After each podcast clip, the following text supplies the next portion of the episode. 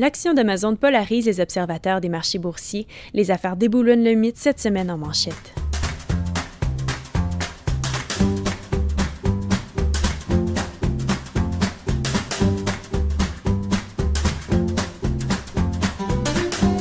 Bonjour chers auditeurs, ici Catherine Charron et pour vous présenter cette manchette de la section Investir de Les Affaires, qui de mieux que le journaliste qui a planché dessus?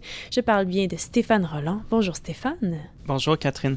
Explique-nous pourquoi tu t'es penché sur le titre d'Amazon. C'est une idée qui nous est venue quand on fait nos réunions de sujets à investir, puis on regardait le titre d'Amazon, puis je trouvais ça intéressant parce que Amazon est une société qui bouleverse vraiment plusieurs industries, plusieurs s'entendent pour dire qu'il y a un beau modèle d'affaires, mais en même temps, le titre est considéré très cher à la bourse. Et il y a beaucoup de polarisation par rapport à ce sujet-là. Certains sont très optimistes, d'autres gens disent que l'évaluation est vraiment déraisonnable.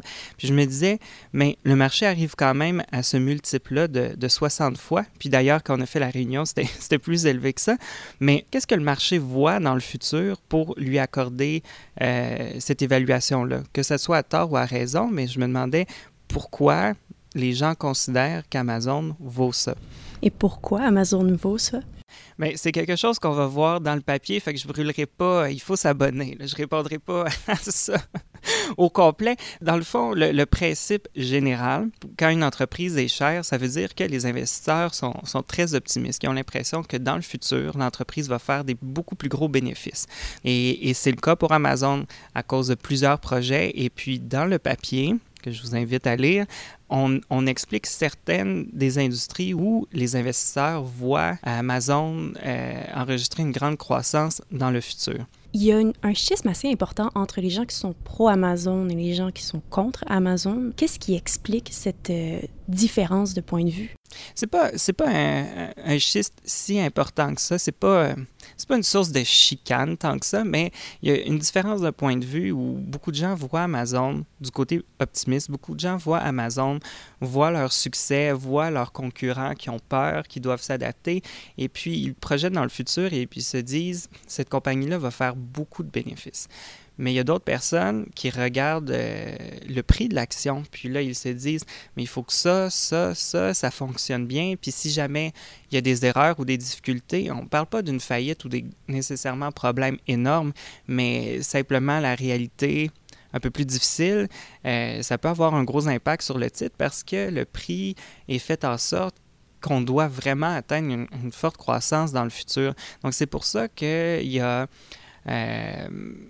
une mise en entente entre les gens qui sont un peu plus prudents puis les gens un peu plus optimistes. Puis, est-ce que cette dichotomie-là, c'est symptomatique des titres du secteur de la techno?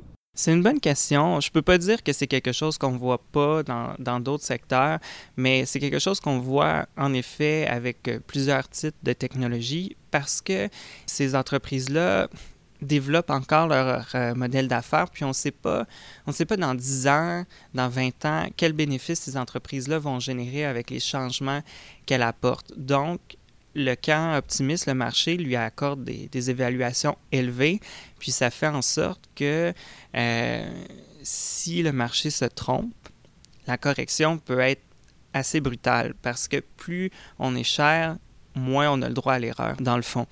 Puis c'est quelque chose qu'on voit peut-être moins dans les secteurs traditionnels. Il peut y avoir des mises en entente d'opinion pour une compagnie plus traditionnelle, un opérateur de chemin de fer ou une banque, par exemple. Mais la séparation va être plus souvent entre un camp un peu plus prudent puis un camp un peu plus optimiste. Mais ça va être rarement des optimistes qui vont dire « tout va être bouleversé, ça va être merveilleux », puis des prudents nécessairement alarmés. L'espèce de fourchette entre leurs deux prévisions est beaucoup plus petite, comme une entreprise comme Amazon, où l'écart est énorme entre le futur que les analystes ou les experts voient pour la compagnie.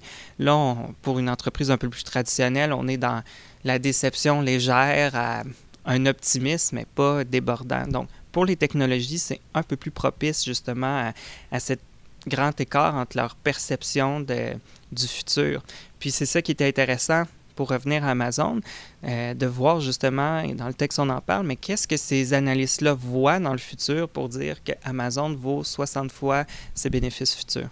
Eh bien, pour l'apprendre, je vous invite à lire notre manchette Investir intitulée « Pourquoi Amazon vaut-elle 60 fois ses bénéfices ?» Vous pouvez la consulter dans notre édition du 12 octobre 2019. Si vous avez aimé ce balado, abonnez-vous à nos chaînes Spotify, Google Podcast et Apple Podcast et laissez-nous savoir si vous êtes ou non des friands d'Amazon. À bientôt!